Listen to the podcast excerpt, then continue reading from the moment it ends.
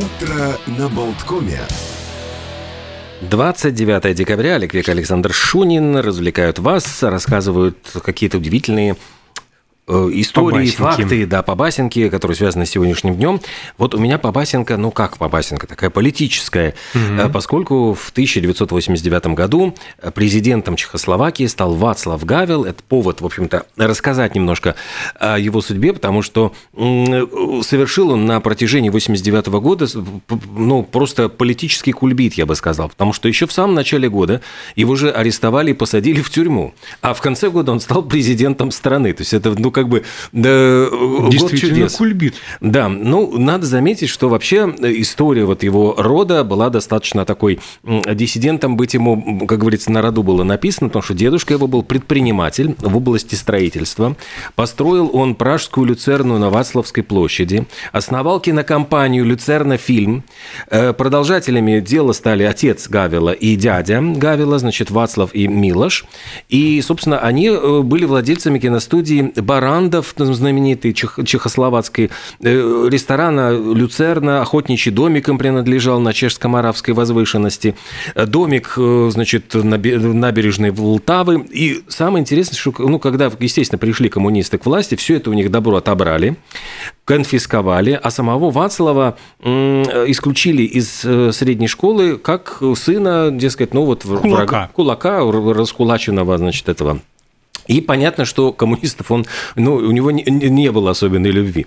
Э, Вел он, он начал, пытался, значит, устроиться в какие-то учебные заведения, вот по- повыперли, и он стал писать пьесы. Причем пьесы достаточно такие, ну, немножко абсурдистские, у него там была даже выдуманная страна Абсурдистан, где понятно, что он высмеивал социалистическую систему, и эти до какого-то времени в, в эти мягкие, значит, либеральные времена все шло, но когда в 68 году войска э, советские во- вошли в Прагу, Пражская весна была подавлена, понятно, что его отовсюду поперли. Но к этому времени его уже успели узнать за рубежом. Пьесы Вацлава Гавела с огромным удовольствием ставили в Западной Германии, и власти просто бесились и сходили с людьми, то есть его вроде бы лишили средств к существованию. Ну, то есть вот, ну, ди- диссидент, вот, вот не возьмем никуда на работу. А ему денежки текут вот просто ручьем с э, Запада. То есть там ставят пьесы, и ему платят. Он без- Иноагент. Вот сейчас бы его назвали бы ино- иноагентом, но э, тогда просто решили, значит, ну, на- начали периодически его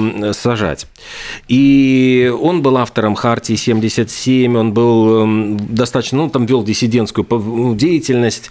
И вот в 89 году, как я говорю, его в очередной раз арестовали, но осенью началась бархатная революция, выступления студентов, и э, Гавила выпустили. Кстати, за него прилетал в Прагу просить Юлиан Семенов. Даже вот, ну, там, поскольку, ну, как бы писательская солидарность, он приезжал, говорит, что как так, вот нехорошо, э, знаменитость такая вот мирового уровня. Гавила выпустили, он стал э, инициатором создания гражданского форума, и когда вот сбросили, ну, практически вот сменилась власть, э, нужен был временный президент, ну, то есть, условно говоря, и о президента, которого избирал, э, я понимаю, парламент. Ну, э, и парламент, вот в- в- началась предвыборная кампания Гавила наград. Ну, и он действительно стал президентом сначала на полгода, а затем и его задачей было вот в эти полгода организовать уже демократические выборы, ну, то есть гарантировать, что выборы будут честными, демократическими. И его выбрали уже на второй срок у- народом, ве- весь народ. И, собственно, потом он стал первым президентом Чехии, когда страна распалась с 93 года.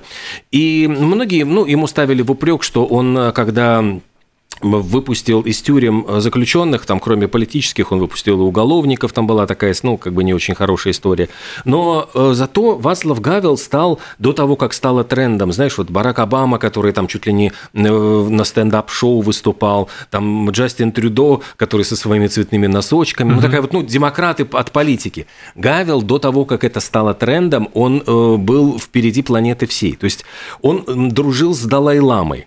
Э, Знаешь, что у него был? Ну, он в- так и не- не получилось, но была идея сделать уполномоченным по вопросам культуры и торговли Чехословакии. Фрэнка Заппу он хотел пригласить.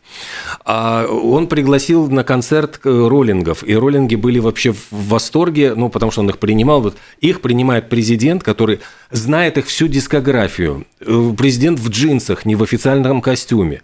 Чуть ли не, ну, там, я не знаю, э, с ними там и выпил, и покурил, и, в общем, ну, они, они были в полном восторге, потому что они в первый раз видели, ну, дескать, такого демократичного президента.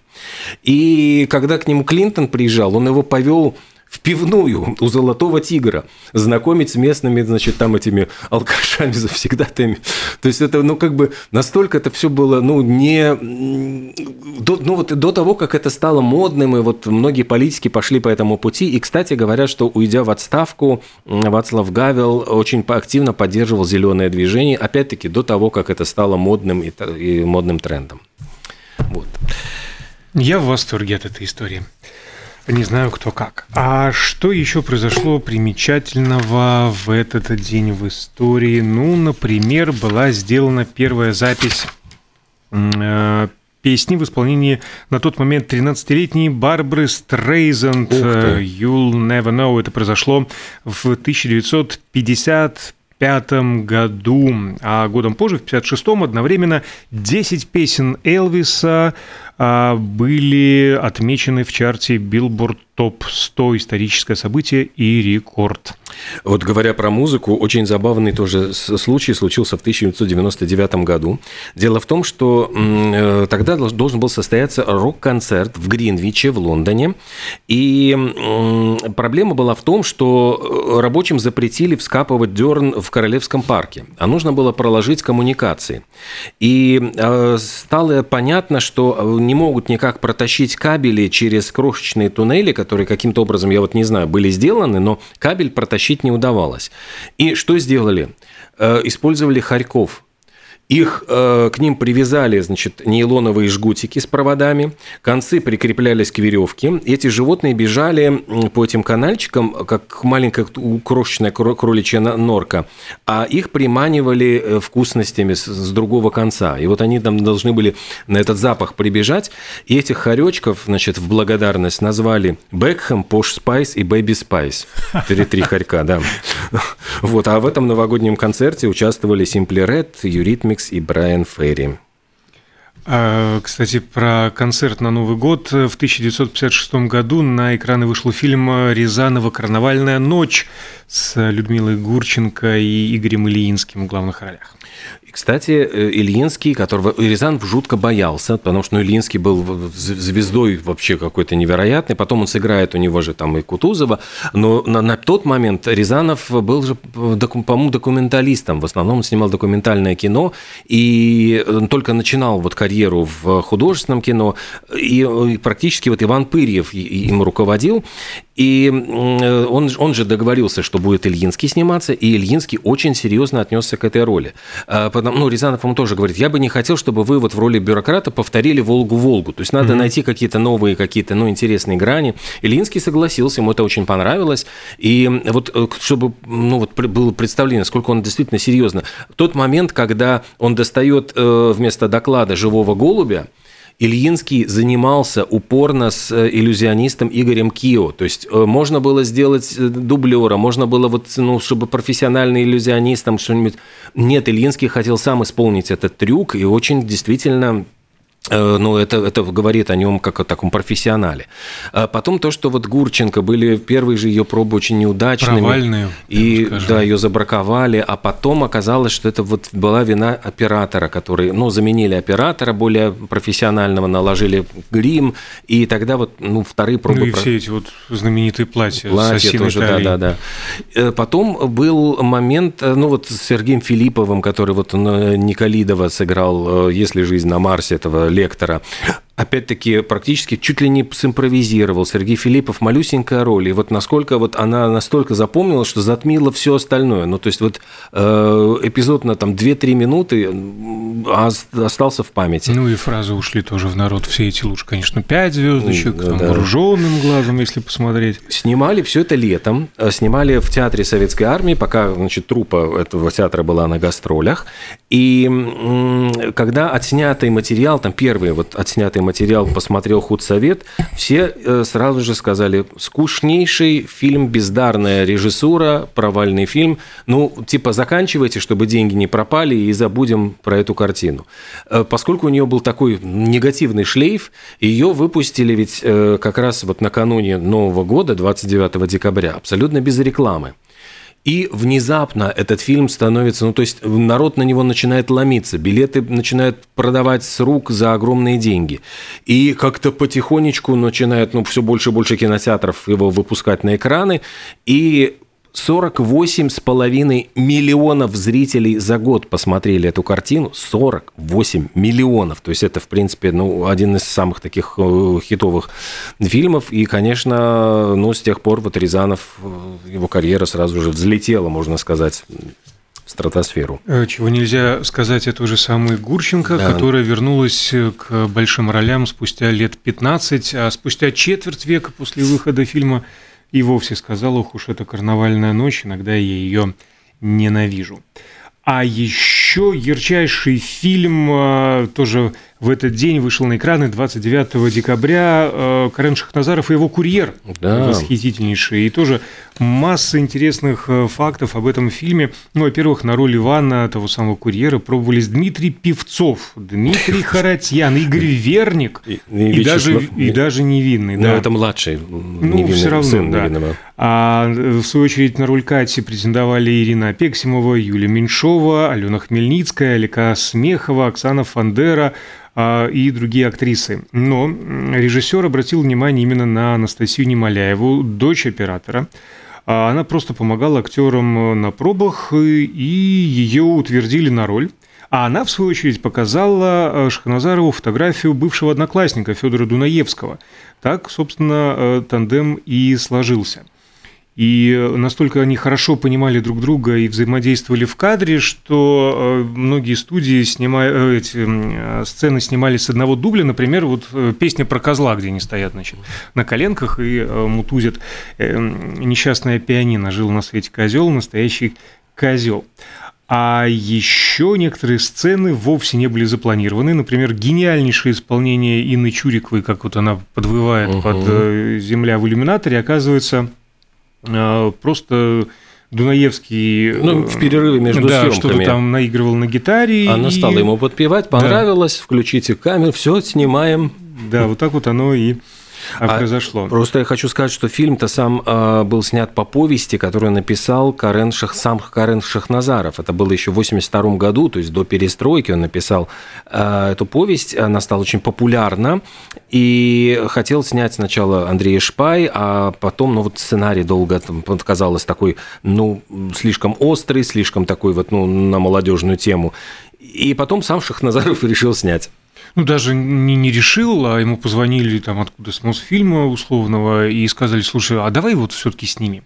А что касается исполнителей всех ролей, ну, фильм такой, да, перестроечный, в общем-то, а про молодежь, вот эта знаменитая сцена с тещей, я смотрю много телевизора и, э, поверьте, хорошо знаю современную молодежь, а собственно, какой она была. А Дунаевский, в общем-то, во многом повторял своего героя, его воспитывала э, мать-одиночка. А он рано начал работать, в 14 лет устроился дворником в детский сад, не раз попадал в милицию, участвовал в драках. В принципе, э, его друг Иван Базин э, тоже нашелся благодаря милиции. А мальчишка, который снимался, Владимир Смирнов, тоже у него не единожды был привод за те же самые драки танцоры, да, бре- вот расскажи, бре- да. брейкеры. Во-первых, там впервые прозвучал брейк-дэнс. Да, во-первых, э, да, одна из, ну вот один из пальцев, который можно загибать, почему я обожаю этот э, фильм из этой э, мелодии, конечно же. А вся местная шпана, э, в общем-то, была с помощью сотрудников милиции пригнана. Но нужно было найти танцоров. Кто вот профессиональные ну, кто? танцоры Хулиганы. не могли, не умели, что это за стиль такой, мы не умеем танцевать. Вот тогда Шахназаров просто позвонил в милицию, говорит, у вас есть какие-нибудь там хулиганы, которых вы там ловите за всякие вот безобразия типа брейк-дэнса? Есть, говорят, сидят в Кутузов. Вот срочно их на съемочную площадку. Э, собственно, на съемочной площадке они исполнили э, этот танец, угу, а да. однажды в перерыве между съемками исчезли. Вся куда-то эта банда исчезла. А, оказывается, они побежали там Бить за угол да, в соседний район участвовать в драке, и потом гримерам пришлось сильно постараться перед э, очередными э, съемками, там, очередной сцены с их участием. А, тоже, кстати, невероятно успешен он был, и э, количество просмотров превысило даже «Карнавальную миллионов, ночь» – 50 да. миллионов.